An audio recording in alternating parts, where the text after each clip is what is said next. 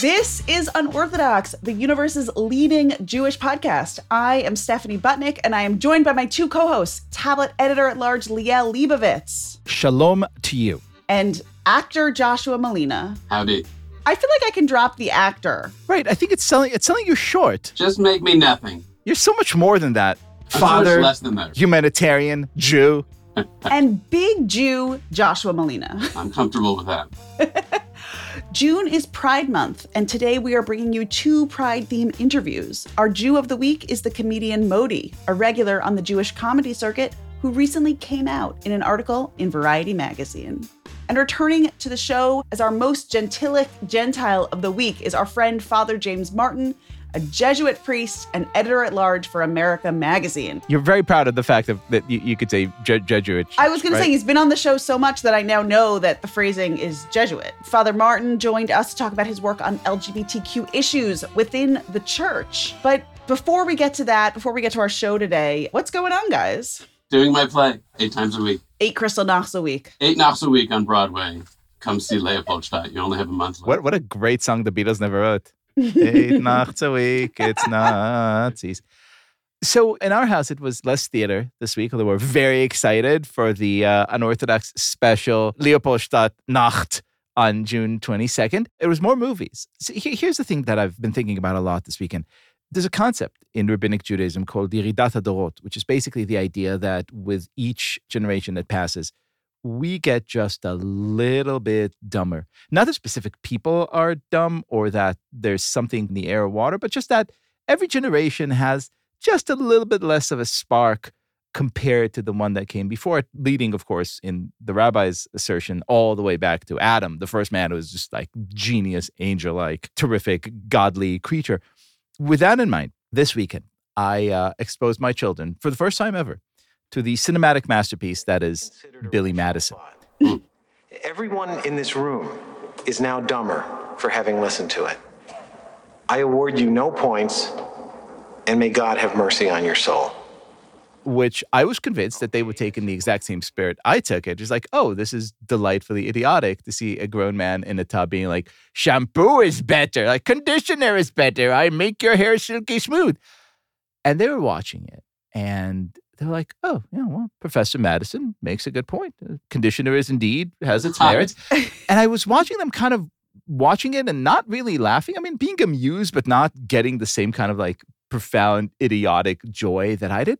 And I sort of realized like all their comedy slash cinema slash visual arts, it all comes from the internet. Skits are their thing, like YouTube videos, like very, very brief. Even the hour and 23 minutes of Billy Madison was like an hour the and slow 20 comic build that is Billy Madison. too much character development. Like, oh, he has to go through all of school. Right. like, no, I can't. I can't sustain this. The three minute mark is all they could handle, and I'm thinking, wow, like, I understand why when I showed them The Godfather, they're like, no, this is three hours, and there's just no way we're doing this. But an hour and 20 minutes of Adam of Adam Sandler talking in this voice for the most of the movie. Uh, am I crazy? Are we really losing some real spiritual genius here? So, first of all, I love that there's like a rabbinic concept for get off my lawn. Of course. Right. Kids these days. yelling at clouds, that's us. First, I'm, I'm I'm knocked out. I didn't realize there was a Jewish thought that things are getting worse and worse. Our intelligence and taste is vitiating over the. I always thought it was Tikkun Olam, and we were leaving the road a little Oh, bit. The I way that they- the other direction. The way that they describe it, it's basically compared to our ancestors, we're like donkeys, and not donkeys of famous rabbis, but plain donkeys is the actual Talmudic line. It's amazing. That's so bleak. Is it though? Or is it really an invitation to be like, hey, first of all, don't think that you know better because, oh, you have YouTube and therefore access to everything. That's not an invitation to any kind of smug superiority, but also warning us against precisely what we're seeing right now. Being like, look, it is incumbent upon you to learn because old man rant number 17 or whatever I'm on right now, when we were coming up and you got into music, you really felt compelled to be like, okay, to be a serious person, I am now going to listen to as much as I can. Like I'm going to hear all the Pink Floyd, all the Rolling Stones, all the Beatles. So I could have some kind of education so I could actually say, well, you know, I'm into it. I know about it. This is like that. And kids today is like, no, it's enough for me to just know what I like. I don't need to listen to anything beyond that. Just curate some playlist that suits my mood today. And that's that. I think I'm like that too. I feel no need to have a broader, greater picture or in-depth knowledge about something. I listen to something like, oh, I like that. That will lead me to try listening to more and see if I enjoy more work by the same artist. But the idea that I would have to know the full scope and breadth of an artist's work before I decide I like this cut. Uh, no, Am I the only mentally ill person then in, in the no, sense? no, I'm not, I'm not hitting you for that. Maybe it's a, a uh, fault with me. No, I think Joshua, you have like an openness, a sunny disposition. Huh, well, I'll take it. And not just laziness. Yeah. No, but sunny disposition is just right because you know, like I feel for me. And by the way, this is a hella Jewish thing. Like it's almost a sense of a Wait, burden. sunny dispositions are a Jewish thing? no, no, no. what, what what what I'm about to say is is the kind of the Jewish thing because no sooner had I discovered something that I like than I feel a sense of like crushing burden. Like, oh, great, now I have to go out and learn about.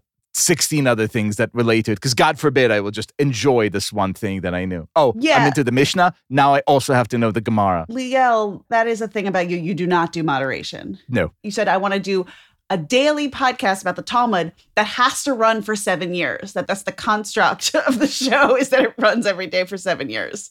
And you did it. You're, that's you're very doing Jewish it. to me. It's a sort of like, look, if you're into it, like get really into it.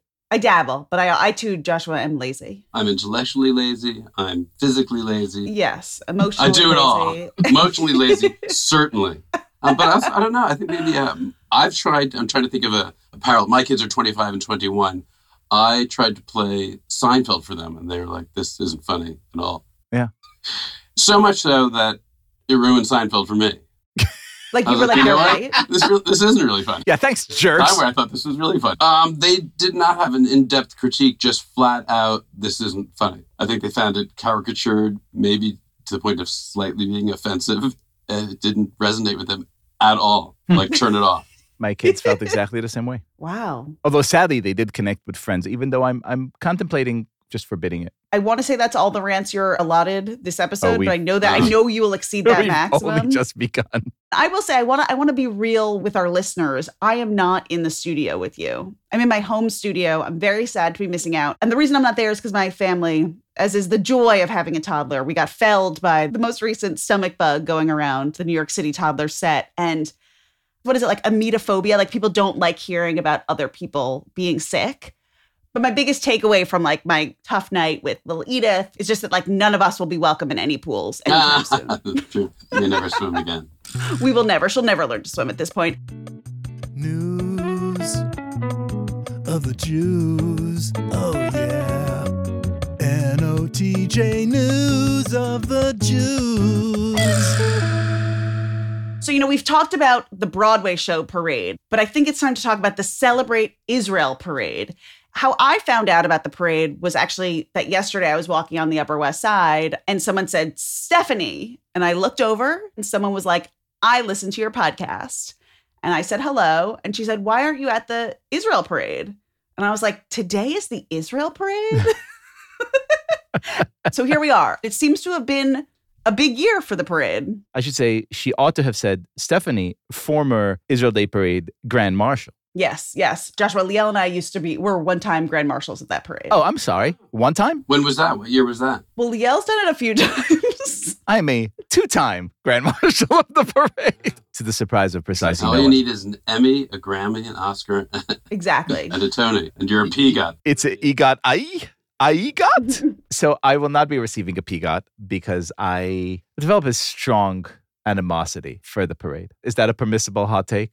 Winding up for a round. Why? Why do you hate the parade? I love a And parade. what is it? What is like? Give us someone who does not live in New York. Tell us So what first this of all, is. for someone who does not live in New York, first of all, congratulations. Second of all, it is the annual Israel Day Parade, which attracts primarily, at this point, I would say exclusively, Jewish day school kids who march up Fifth Avenue. And there are always demonstrators, most of them usually people who dislike Israel enough to actually go stand outside and shout at people marching for Israel. But this year was different. How is this year different from all other years, you ask? Because this year, there were many more protesters, all of them Jewish, all of them there to shout out the many, many, many, many Israeli dignitaries who came to march in the parade because this is now a continuation, a local version, if you will, of the anti Bibi protests that are going on in Israel.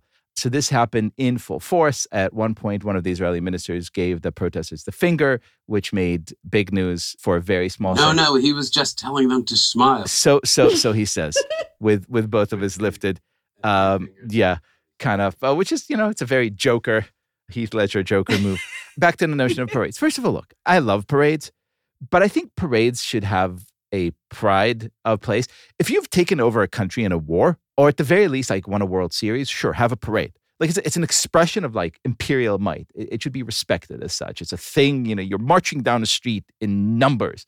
Like it has this kind of built in like cool fashy vibe that I think we should kind of respect and not kind of belittle. So, like, parades are not for Jews. No, here's the thing. And and this is the thing that really baffles me recently as I've been giving it more and more thought. What is the point of a sovereign nation sending literally three quarters of its government to another sovereign nation to march in the street of that sovereign nation and say, "Hey, hey guys, we're, we're here. Look at us. We're we're Israelis. We're proud. We're strong." Isn't the whole point of being a proud and strong, independent sovereign nation say like, guys, we don't need to convince anyone to like us or march with us. We're here. In fact, if you want to, you should come march with us because we're very comfortable with who we are. I don't know. There's something so steadily about it. Perhaps. I would just counter that I think among the nations, Israel somehow feels the need to make the weak sauce point that it has a right to exist. Right. And so that tends to be the sort of rallying cry that we have. So we have parades and rallies where we're like, we're a country. It's a sad state of affairs, but it's a point that has to be made. I don't know if it's enough of a rallying cry. But for does it? Do you feel like it has to be made? Or at this point, it's like, guys, you know, fuck you. We're Israel. Like, Yeah, no, I'm, that, that's certainly a, a fine way to respond as well, and many people do. But to the extent that I'm involved in Jewish community and Jewish public life, it started for me when I went to a rally that the Los Angeles Jewish Federation put together in the year 2000, and they asked me to sit on the dais for this rally, completely apolitical, just to support Israel's fundamental right to exist and to exist in peace. And I said, "Well, sure, I'll be happy to." And then I, when I went to sign in at the celebrity sign-in desk, they didn't know who I was. And I was like, I swear, somebody invited me. I'm supposed to be sitting on the, you know, and you're not a celebrity when you have to spell your name twice That's- slowly. that's right. uh, but then I got onto the dais, and there were no actual celebrities. This is in Los Angeles, where you can't shake a lulav without hitting a famous Jew. And I realized when I asked afterwards to this entertainment liaison how they worked so far down the list to invite me, she said, "Oh, if it has to do with Israel explicitly, nobody will come." Said the famous Jews of LA will send money and they'll support and they'll do it maybe anonymously, but it's hard to get anyone out, even when the message is just Israel has a right to exist. Now, this is 20 plus years ago, but I think here see we are, 23 years later, and Yeah, we still have to have a parade that says, Look, maybe maybe it's just my immense privilege here, and I mean it sincerely because I never had to doubt any of this or question any of this, and it just came so naturally to me, being a ninth generation Israeli. So maybe it's easy for me to say, like, "Fuck you." If you, You don't like need the us. parade to remind you. Every day's a parade for me. Well, I got caught up in a whole other thing, which is that my yeshiva, my day school, Westchester Day School, that I attended for eight years as a kid, invited me to march with them. I planned to march with them before the matinee that I was go- then going to have that day. And then I read T'ruah's statement about why they were not participating in the parade because all these ministers, vile, felonious, fascistic ministers among Bibi's cabinet were going to participate. And all of a sudden I felt like, oh, this thing that's supposed to be completely apolitical. Now I'm, walking, I'm marching, and people are going to either assume that I'm supporting these people or not. And so I, decided not to participate. I was moved by T'ruah's statement. I understood that I could also have marched as part of protest or made my, but I wasn't going to be part of a contingent of my day school and standing there and saying, I'm here, but I don't agree with, you know. We're the Judean People's Front, not the People's Front of Judea. Absolutely, a tsunami of, of, of Jews now on Twitter are giving me grief for not showing up and not, you know, it's. Ugh. By the way, this conversation right here is if anyone ever doubted that the state of Israel is a miracle, it's Jews. Jews made a state. Listen to us. We got we got it done.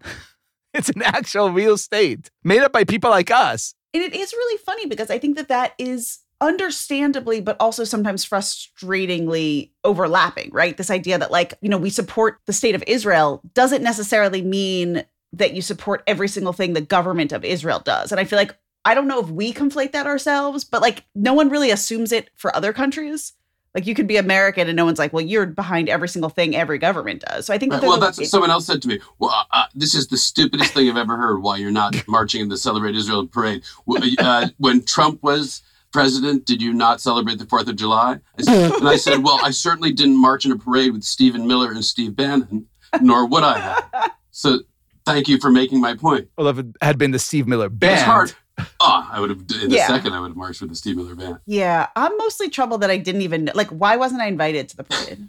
I don't Yeah, want to why, go why I- aren't you a repeat grand marshal? Take that, parade organizers. No, but I think I think it's tough because there's a way in which these judicial reform, like all the protests in Israel, are like confounding everyone's brain and making it just like so complicated for people who are who don't necessarily like specialize in this stuff, right? Oh well, next year we'll march in the parade parade to honor Leo Frank. Josh, I, I- I'm really actually impressed that you were going to go to a parade before a matinee. Yeah, me too. That was like a lot of that was you must Right? really I'm not yeah. that lazy. Yeah, no, you didn't get to call yourself lazy if you do that. Because if I had a matinee like I on, on a Saturday or a Sunday, I Then would again, I found a way out. I was like, oh, Israeli minister's going. I'm out. that's exactly what I would do. Anything. I wouldn't be part of any parade that would have me as a marcher. exactly. Cause I'm a picker, I'm a grinner, I'm a lover, and I'm a sinner. I play my music in the sun. I'm a joker, I'm a smoker, I'm a midnight toker. I get my loving on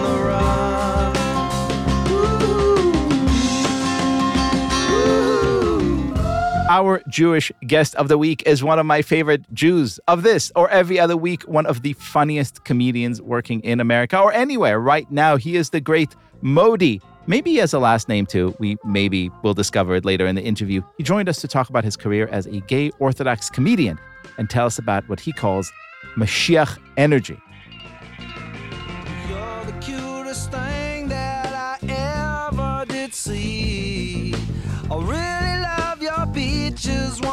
Shake your tree. Lovey dovey, lovey dovey, lovey dovey all the time. Modi, welcome to Unorthodox. Thank you. Great to be here. This is exciting for me because I actually didn't realize you had a last name. So you're It's Mordechai. Mc- what is it? McNasby. McNasby. I'm kidding. Rosenfeld. Rosenfeld. Does it fit? Yeah. So you're Mordechai Rosenfeld. Correct. Wow. So we want to get right down because we have a lot to talk about, but we want to start with a very personal question. And I'd like to ask you to tell us about how you came out to your parents as a comedian. It was very subtle. They didn't. uh Again, I became a comedian. It wasn't like I woke up one day and said, I want to be a comedian or I ever had this in me. When I became a comedian, it was because I was working at Merrill Lynch and my friends, I used to always imitate the secretaries that were there because we worked in the foreign office and there was a lot of languages and over the top characters. And my friends said, You got to do this on stage. So that's how I began doing stand up. I did an open mic that my friends arranged. I'd never been to a comedy club before. And little by little, I started doing it at night. And then when it started picking up, and my mother found out that I was doing it, she's like, "What are you talking about? Are you talking about me? Why? What? What? what what's he make?" One time we were actually, I I remember we were at the St. Regis Hotel with my aunt Ofra and two of their friends, and my mother turned and she goes, "Make stand up. I want to see what you talk about." and then I, this is a probably like almost eight months in, and I had like some show at Caroline's that my mom sent my sisters to go see just to make sure I wasn't talking about her. And were you? No, back then I was doing these over the top characters with just accents and just milking laughs out, not like uh, I hadn't developed my Jewish voice yet. So that's how I came out to my mother. Slowly, she began to hear that I was performing after work. And now you've just sort of perfected the genre of Jewish comedy, I would say. You do bits about wow, like what a compliment. Yeah, take that, Mel Brooks. you do bits about the differences between Ashkenazi and Sephardi Jews. For Sephardic people, everything is a school. Everything's a, a, a sign of something good, right? Yeah. Oh, the wedding has has rain. This means that it's going to be a very profitable couple. Ashkenazi, It's raining. I'm not paying the caterer. It's like you really have this very, very, very unique and specific brand of comedy at this point. Okay, I, I will take that. And I, I want you to know it's not just, you know, my theme for everything and, and the name of my special that's coming out is called Know Your Audience. And you really, especially in the Jewish audience, you need to know your audience. If I'm performing for people 80 and above in Florida, it's one show. If I'm doing a show at the Comedy Cellar, it's another show. Even though they all know this is a Jew from New York on stage, they're going to understand the joke, but they understand that this is a Jewish comedian. And if I'm performing in front of a Orthodox crowd with a mechitza, the divider down the middle, you have to know your, your audience. So it's when you say perfected for the Jewish audience, it's a big, diverse crowd. Can you tell us about Moshiach Energy? Yes. Mashiach energy. That's the goal. That is the goal. I got to show you something. Hold on. This hat, this hat, my Mashiach energy hat. Do you see this Nice. hat? This hat, I want to tell you right now from my website, it's been going to Chile, Venezuela, every part of Canada that you've never heard of, Van Van Ubo, Ontario, Schmaberio, everywhere in Canada, Crown Heights, obviously. This hat has gotten Mashiach energy is going around. It's it's it's happening. It's happening. What do you mean by that? Because you said when you perform, you feel it's a uh, big Mashiach energy. I just had a big one this past week. I was in Baltimore Hebrew congregation, and they have a theater besides the shul, a theater that's set up like a mini where, where the Rockettes perform. What's Yeah. it called? Radio City. Radio Music City Hall. Music Hall, 600 seats. It's a Reform synagogue, but all of the conservative, Reform, Orthodox Jews, non Jews all came. 600 people came, and it was that's Mashiach energy. That is that that is messianic energy. Everybody's coming together. No one cares who's keeping Shabbat or not keeping Shabbat or whoever does whatever they want. And we all had amazing time, amazing for one hour. We all laughed together. That's Mashiach energy. You know, we spend a lot of time and energy, non Mashiach energy, on these really idiotic divisions in the Jewish community. But when I see you perform, it's kind of incredible because, on the one hand, you are very clearly deeply immersed in all things Yiddishkeit. Mhm. You have a set that feels deeply Jewish. But on the other hand, as you just said, it will not alienate a non Orthodox audience. Do you code switch when you do it? Do you come up be like, oh, here are the From Jews. I'm gonna make a bunch of jokes about Kiddish. and oh, here's the comedy club in a regular city. I'm gonna talk about marriage. Like, what what do you do? sometimes you, you're doing a show for a Jewish audience and there's a non-Jew in the audience. While I'm doing the act, I explain it to the non-Jew there, which makes it really, really funny. And when you do a show at the Comedy Cellar, obviously it's not a Jewish venue, it's not a Jewish audience, but you're giving them a flavor of Jewish. And I'm giving flavor of like, I'll do more material about being married and and all of that kind of stuff. But it's still they have a flavor that this is a Jew from New York. Uh, well, I think that's that's hard to miss from the moment you step on Yeah. stage and, and start talking.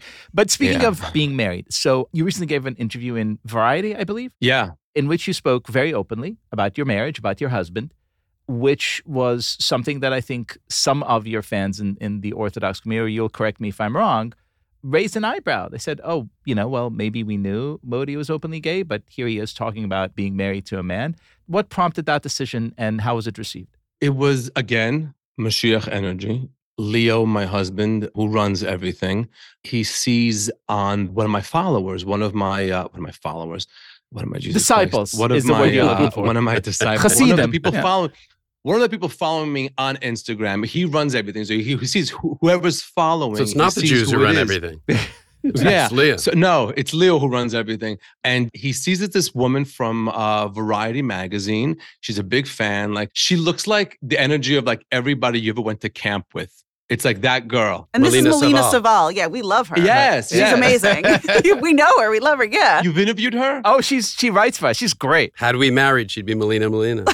She's the best. And we met with her. We had dinner with her. She came to a show afterwards. She got it.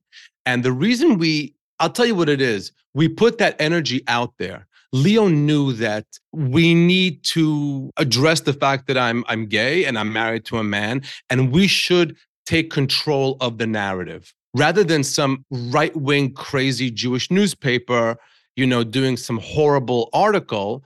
Let's do this where it belongs in variety. This is, I'm an entertainer. This is the top magazine of entertainment. And but to answer your question is we wanted to take control of the narrative. Here's me. I'm still doing shows for the Jewish community. I'm gay and I'm married to a man, and it has nothing to do with anything. I'm gonna, I'm still gonna deliver a show that's gonna be amazing for you. And that's how that happened. And then we did a follow-up article with Jewish Telegraphic Mhm. JTA. JTA. JTA, you know, and then got more specific about the Jewish stuff than we did with the variety piece. And that's it. We put it out there and no one cares. No one gives a damn that I'm gay. I promise you. It's only been positive. One or two nut jobs, just writing just crazy things, but it's just been nothing but positive and people who are gay sent us information about them and what they're going through and we- we've helped in whichever way we can and it's been great Is that what you expected, or were you apprehensive about how the interview would be received? Right. Didn't you worry like, oh wow, you know, some of these more conservative shuls are not going to invite me because they may think that I'm not like Oh have my no God! How, what an about it? amazing way to filter that garbage out. Hmm. What an amazing! Let them hire a mentalist or a juggler, whatever the hell they. But they, but they're still calling. The phone doesn't stop ringing. Baruch Hashem, I- I- I- day and night we get phone calls, and you know what it's opened me up to? The Reform and conservative Jews, which are so easy to work with. Oh my God, are they easy to work with? it's, just, it's just great. It's just been great. this is amazing. So, so you came out as Jewish to them. They're Right. like, oh my God, It's a. Modi's. I can't. I cannot as Jewish. Are we moving to a new phase in embracing, accepting, understanding, opening up here, or is there still a long way for us to go when it comes to treating all gay Jews, but especially gay Jews in the more observant community, as really members of the community? I think it's definitely moving forward. It's definitely moving forward. People, you know, you have your children and your, your kid comes out to you and he's gay and you what are you, you gonna say? No, I don't want to deal with you. I don't want to have you. This isn't what God wants. You know, it's still your child. I, I don't have children, so I don't know, but I'm assuming this is if you love your kid, you know, when your kid comes out to you, the first thing you should do is ask them what would make them happy. Even if you want to just say, no, you're going to go see a rabbi, you're going to go change this, you're going to marry a woman, you're going to, you know, just first start off with what will make you happy. Have that conversation and that, you know, with the kid, and then take it from there. Then you can speak to rabbis who are good at this, you know, like Rabbi Ironhorn in LA and all kinds of rabbis that people go to when they find out that their kids are gay. And uh, ask your kid what will make them happy because what will make you as a parent not happy is finding this kid hanging in the garage with a note on his jacket. Right. So think it through the way you act with your kids. Rabbi Modi. Mm. Yeah, what else is Mashiach there to be- energy Modi. I'm not a rabbi. I'm a comedian. And I always quote things wrong on my podcast. Yeah. And people, I always quote everything wrong from the wrong parsha, from the wrong Talmud, from the. I just quote it, and and people write back like full Gemaras about how I'm wrong and how I'm good. no, good, hold on. You gay. mean to You're tell us that Jews are happy. correcting That's what you? they wanna do. Yeah. You're making people happy. You're asking what Yeah, your it audience makes they want to people correct happy. you. Yeah. Yeah, they want. Yeah, it gives them a reason to to, to, to get in touch. Yeah. So, Modi, where can people see you? Where can they follow along with you? Where can we get some of that Mashiach energy? Instagram is the one that I'm connected to. Instagram, Modi underscore live, ModiLive.com for my shows and merch and all kinds of uh, information about me for tickets that are selling out, Baruch Hashem. And again, my, my other phrase is be the friend who brings the friends to the comedy show. See where I am performing in the area, let your friends know, and uh, and just make sure to laugh. No Mashiach energy without bringing your friends to the comedy show. Modi, thank you so much for being our guest. Thank you so much for having me.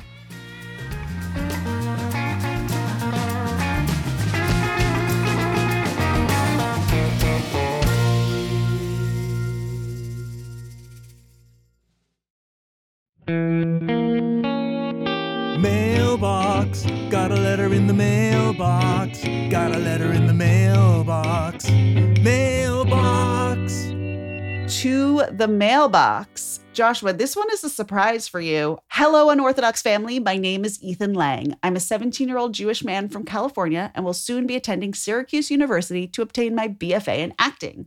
For my recent high school graduation, my parents reached out to your new co host, Mr. Malina, and requested he record a cameo for me, those little videos that celebrities do. He did so, and it was lovely.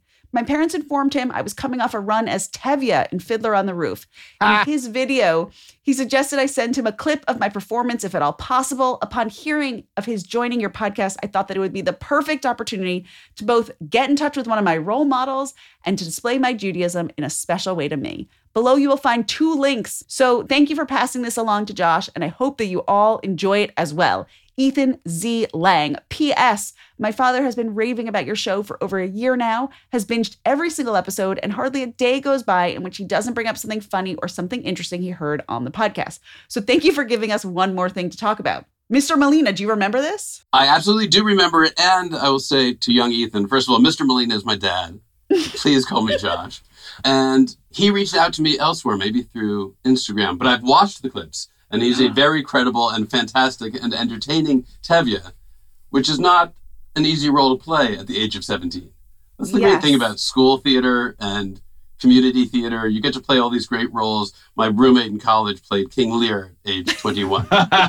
you can really dig in to uh, roles that normally you have to wait a few decades for. So yes, I, of course I watched Ethan, and uh, I loved your performance. He's terrific. I hope to work with Ethan. Any any any notes? No, no notes. Wow, Ethan, you've you've arrived, man. No notes. And we we have a surprise for our listeners because Ethan has given us permission to share a little taste of of Ethan as Tevye right now. Maybe I'll give him notes. If I were a rich man, dig a dig a dig a deedle diddle dig a dig a dum. All day long I baby bum. If I were a wealthy man. I went to an all girls summer camp and we did regular plays. So the way you knew if someone was playing a man in a show was that they had a French braid in their hair. Oh, and that was like all and then like they kind of like tucked it up a little bit. Okay, so Joshua, this is this is an important welcome from one of Unorthodox's really greatest listeners. Have a listen. Hello, Unorthodox. OG listener Tsippy Turner from Phoenix, Arizona. Here, we love Tsippy and the whole Turner family, and have met them IRL several times. I just wanted to give a warm welcome to the new co-host. I'm a huge West Wing fan, so I was excited to hear that Joshua Malina would be joining in the banter. And by the way, I take issue with those of you who say you slash he ruined the West Wing. Entirely untrue and probably anti-Semitic. Agreed? Agreed. I'm curious about his name. On the last two episodes, I've heard him referred to as both Joshua and Josh, so I'd like to know, JM, what's your preference? Sincerely. Tippy or Tsipora. Thank you for thank you for asking. No, I guess you prefer Tippy uh, because that's how you refer to yourself.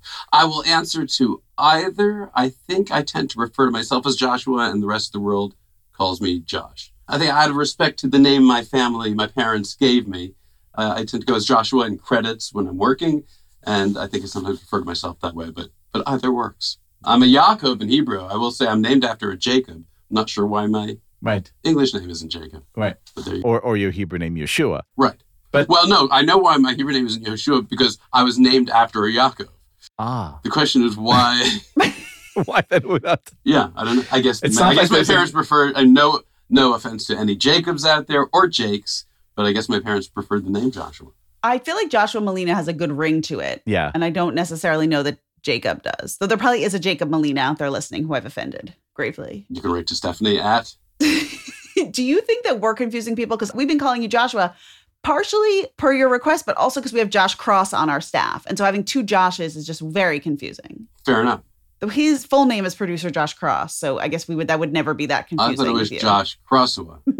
He's named after Josh Kroshua. Okay, everyone else can continue to welcome Josh or Joshua Malina.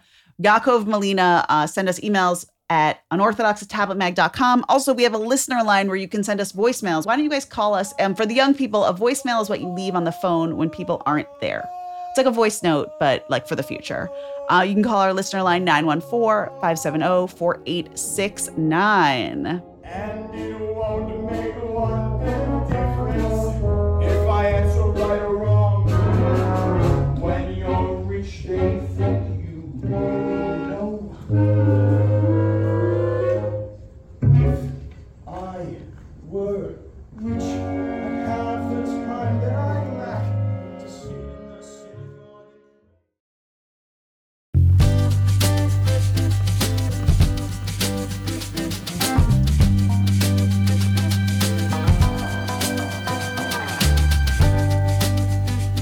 Father James Martin is a Jesuit priest and an editor at large at America Magazine. He's been a guest on the show before. Today, he joined us to talk about his advocacy for the LGBT community from within the Catholic community. He's written a book titled Building a Bridge How the Catholic Church and the LGBT Community Can Enter into a Relationship of Respect, Compassion, and Sensitivity. His new book, Come Forth The Promise of Jesus' Greatest Miracle, comes out in September.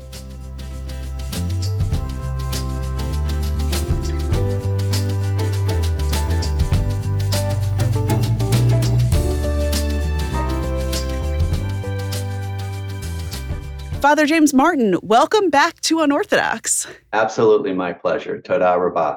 You've been on the show a few times. You are a Jesuit. Could you tell us a little bit about what that means and what, what you want our, our listeners, Jewish and not, to know about the work you do? Yeah, sure. So a Jesuit is a member of a Catholic religious order. And so we would be like the Franciscans, the Benedictines, the Dominicans. We take vows of poverty, chastity, and obedience. We live in community. Most people in the US would know us from our schools, Georgetown, Boston College, Fordham, et cetera, all the high schools we run. I've been a Jesuit since 1988, and uh, I work at America Media, and I do a lot of work with the LGBTQ community now, and that's kind of been more my focus in the last couple of years. But Jesuits do all sorts of things, and one of the things we do is not often, but uh, actually first time ever is uh, one of us is Pope.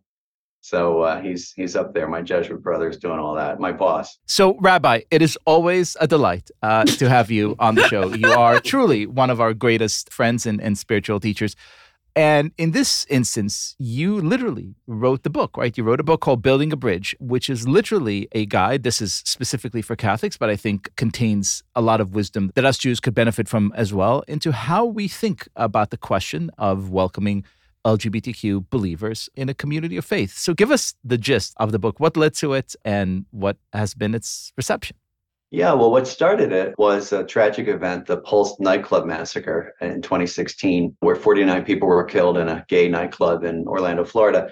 And long story short, the Catholic bishop's response was really pretty paltry.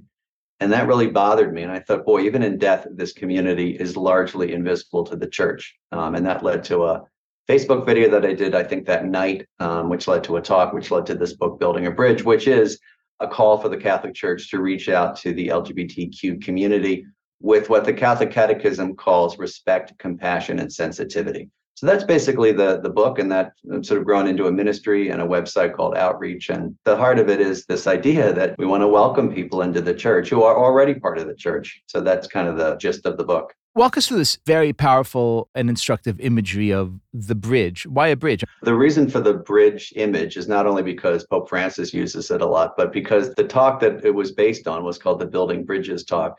You know, in one way, it is a good image because there is a chasm between the institutional Catholic Church and the LGBTQ community that needs to be bridged. But one of the things I realized after the first edition came out was that the lanes in the bridge are not equal because it is not equivalent to say that both sides have been mean to each other. It is the Catholic Church institutionally, largely, that has marginalized the LGBT community, not the other way around. So, I, I, in the second edition, I say it is an analogy, but it's not the perfect analogy. But there is a gap and a chasm over which we have to really, you know, we have to build a bridge. And so let's examine these lanes for a moment. When you talk about the church and some of the efforts that it needs to do to welcome LGBTQ parishioners, what are some of the most pressing recommendations? Yeah, well, the first one is just listening to them. Many uh, bishops, Catholic priests, Catholic religious organizations simply don't listen to LGBTQ people. They treat them as sinners. You know, we're all sinful in one way or another, but they're the only ones who are seen as people whose lives are not in full conformity with church teaching, whereas that's everyone. I mean, everyone in some way distances themselves from church teaching and listening to them, welcoming them. I mean, they're already Catholic. These people are baptized, so therefore they're Catholic, and then advocating for them. You know, we we are speaking a couple days after Uganda has just uh, criminalized and then decided that it's going to also be a capital offense, death penalty, right, for for being gay and engaging in same-sex activities. And so, for example, the church in Uganda has the obligation to stand up for these people. So even Pope Francis came out against the criminalization of homosexuality. So all these things the Catholic Church should do. But the, the first thing is just to listen to them and treat them with dignity and welcome them as human beings. Speaking of Pope Francis, he, I believe, because I follow you on Twitter religiously, no pun intended, sent you uh, a handwritten note. He did. Um, and I met with him about three months ago, and we talked about LGBTQ ministry. He's been very supportive. And I was delighted that he came out uh, in favor of decriminalizing homosexuality, which, you know, in the West, we might think, oh, you know, big deal, right? Like, okay, of course. But in places like, for example, Uganda, it is a big deal and it's kind of threatening. So I, I thought that was really very bold of him. Not to bring the conversation down a thousand notches, but I'm just very Mhm. curious. When you speak to the Pope, do you speak in Latin? Are you obliged to? no, uh, in Spanish with a, a translator. I my, my Spanish is very poor and his, his English is not so great. So there's another person in the room, but that's it. It's just the three of us.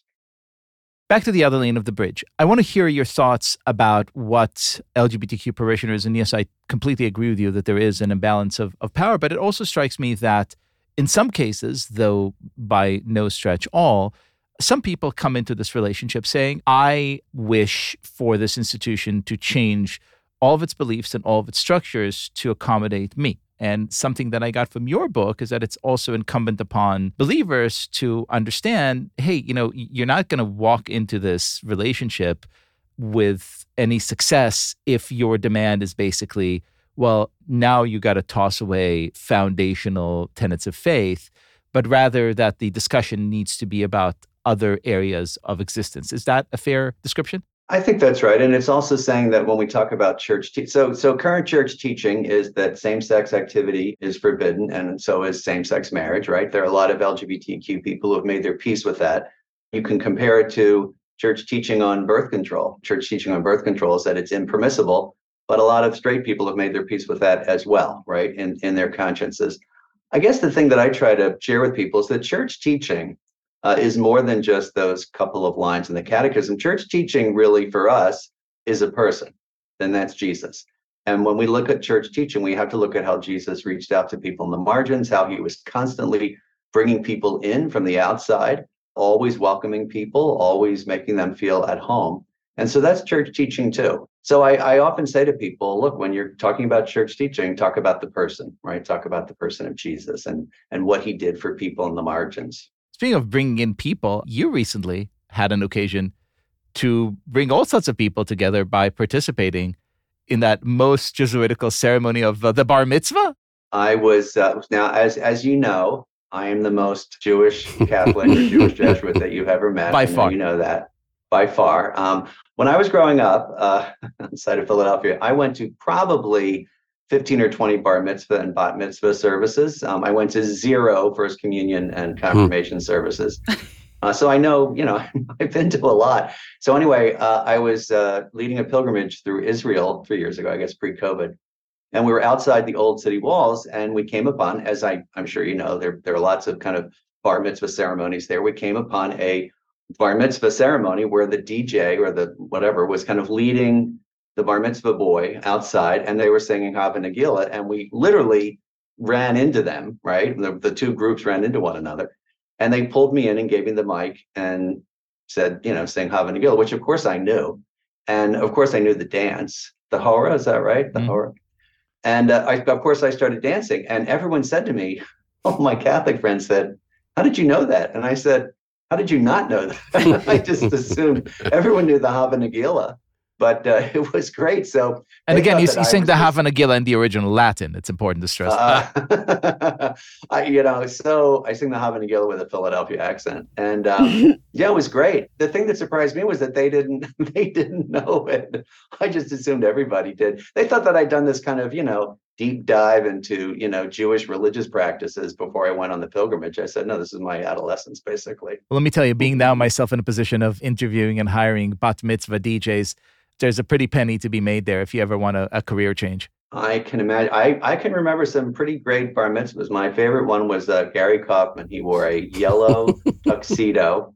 Uh, it was at Or Ami Synagogue, and uh, they had my. This is why I remember it. They had uh, free ice cream. They had an ice cream vendor Oh, wow. and cotton candy. Yes, wow, indeed. By the way, you can tell me. I never. What does Or Ami mean? Do you know what that means? The light, that a Light of Hebrew? my- yeah, light of my people. There you go. I never, never knew that. And by the way, this is really a testament to your faith because at no point throughout that ceremony be like, you know what? I want to be part of that. Whatever religion gives free cotton candy, I'm I'm all in. I told my parents I wanted a bar mitzvah, and they said you can't have a bar mitzvah. You're not Jewish. I felt really left out, Wow. but I participated. I got my ice cream out of it, so yeah.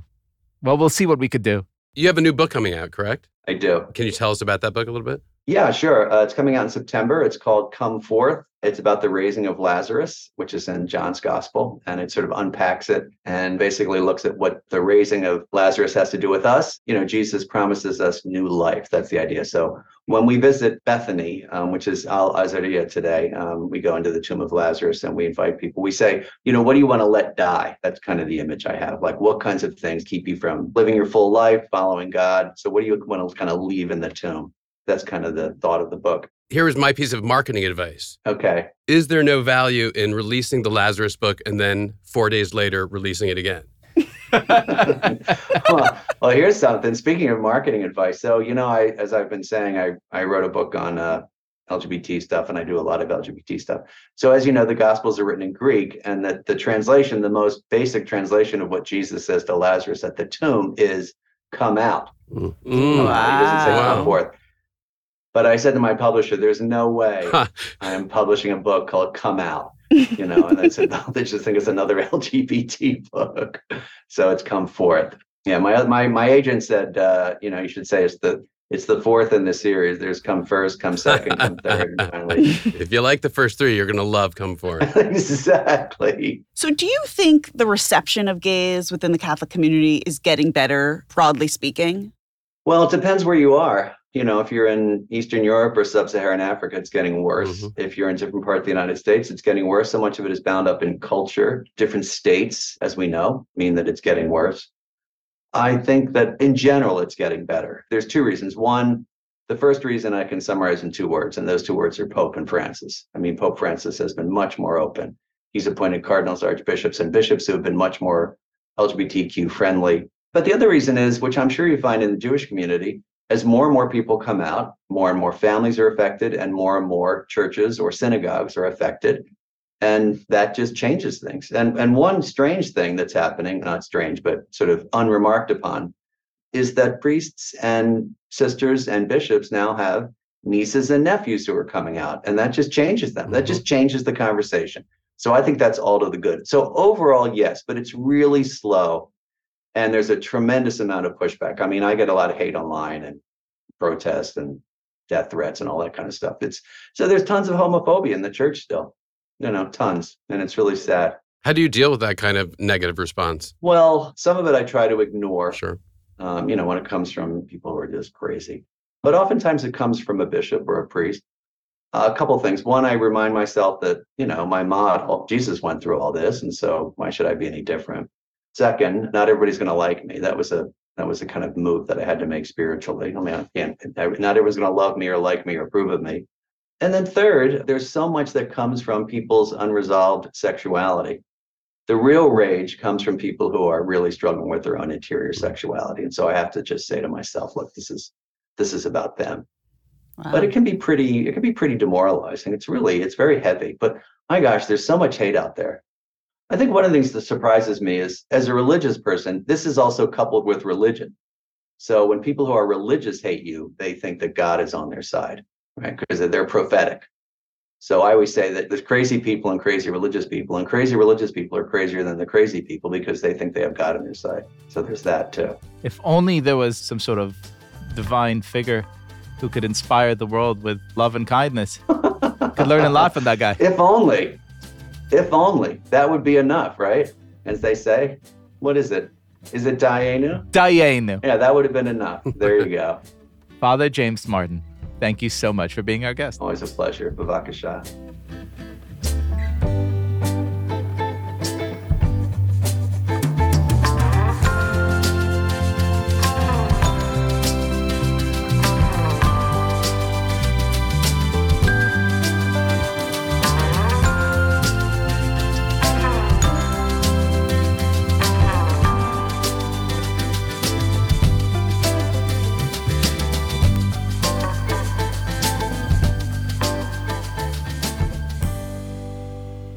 Mazel Tovs. Liel, start us off. Oh, I will start us off gloriously because tonight in my hometown of Tel Aviv, Israel, one of the greatest bands of all time, Guns N' Roses, will return for a historic performance.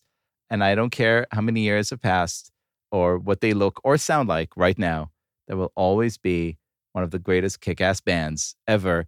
And their Tel Aviv concerts are just rowdy and wonderful. And I feel like I'm 17 again and I wish I could be there. And would your kids want to go? My kids don't know who that is. They're strictly Taylor Swift. As they should be. Josh, you got anything for us? Well, recent birthday, Aaron Neal, my friend and ours. You guys sent him a babka and it made his day. He, was sent us a thank you note and then apologized for taking so long to send the thank you note. And now I feel like I need a thank you note for his thank you note. Yes, but give it a few days so you can apologize first. Um, it's like I don't have a question, I have a comment. Um, I don't have a thank you, I have an apology. Um, I got a mazel tov to Jewish star Beanie Feldstein. She got married to film producer Bonnie-Chance Roberts, and they had a very cute wedding at a summer camp. And so, mazel tov to them. The Jewish internet is very excited. All right, that's it for our show today. Unorthodox is a production of Tablet Studios. The show is hosted by me, Stephanie Butnick, with Liel Leibovitz and Josh, Joshua, Yaakov, Malina. You can rep Unorthodox by getting some merch at tabletstudios.com. We're produced and edited by Josh Cross, Robert Scaramuccia, Quinn Waller, and Ellie Blyer. And our team includes Tanya Singer, Courtney Hazlett, Daron Risque, with help from Sam Hacker and Jordana LaRosa. Our episode art is by Esther Werdiger. Our logo and merch is designed by Jenny Rosbrook. Our theme music is by Golem, and our news and mailbox themes are by Steve Barton. As always, send us emails at unorthodox@tabletmag.com or leave a message on our listener line 914-570-4869. Until next week, shalom, friends.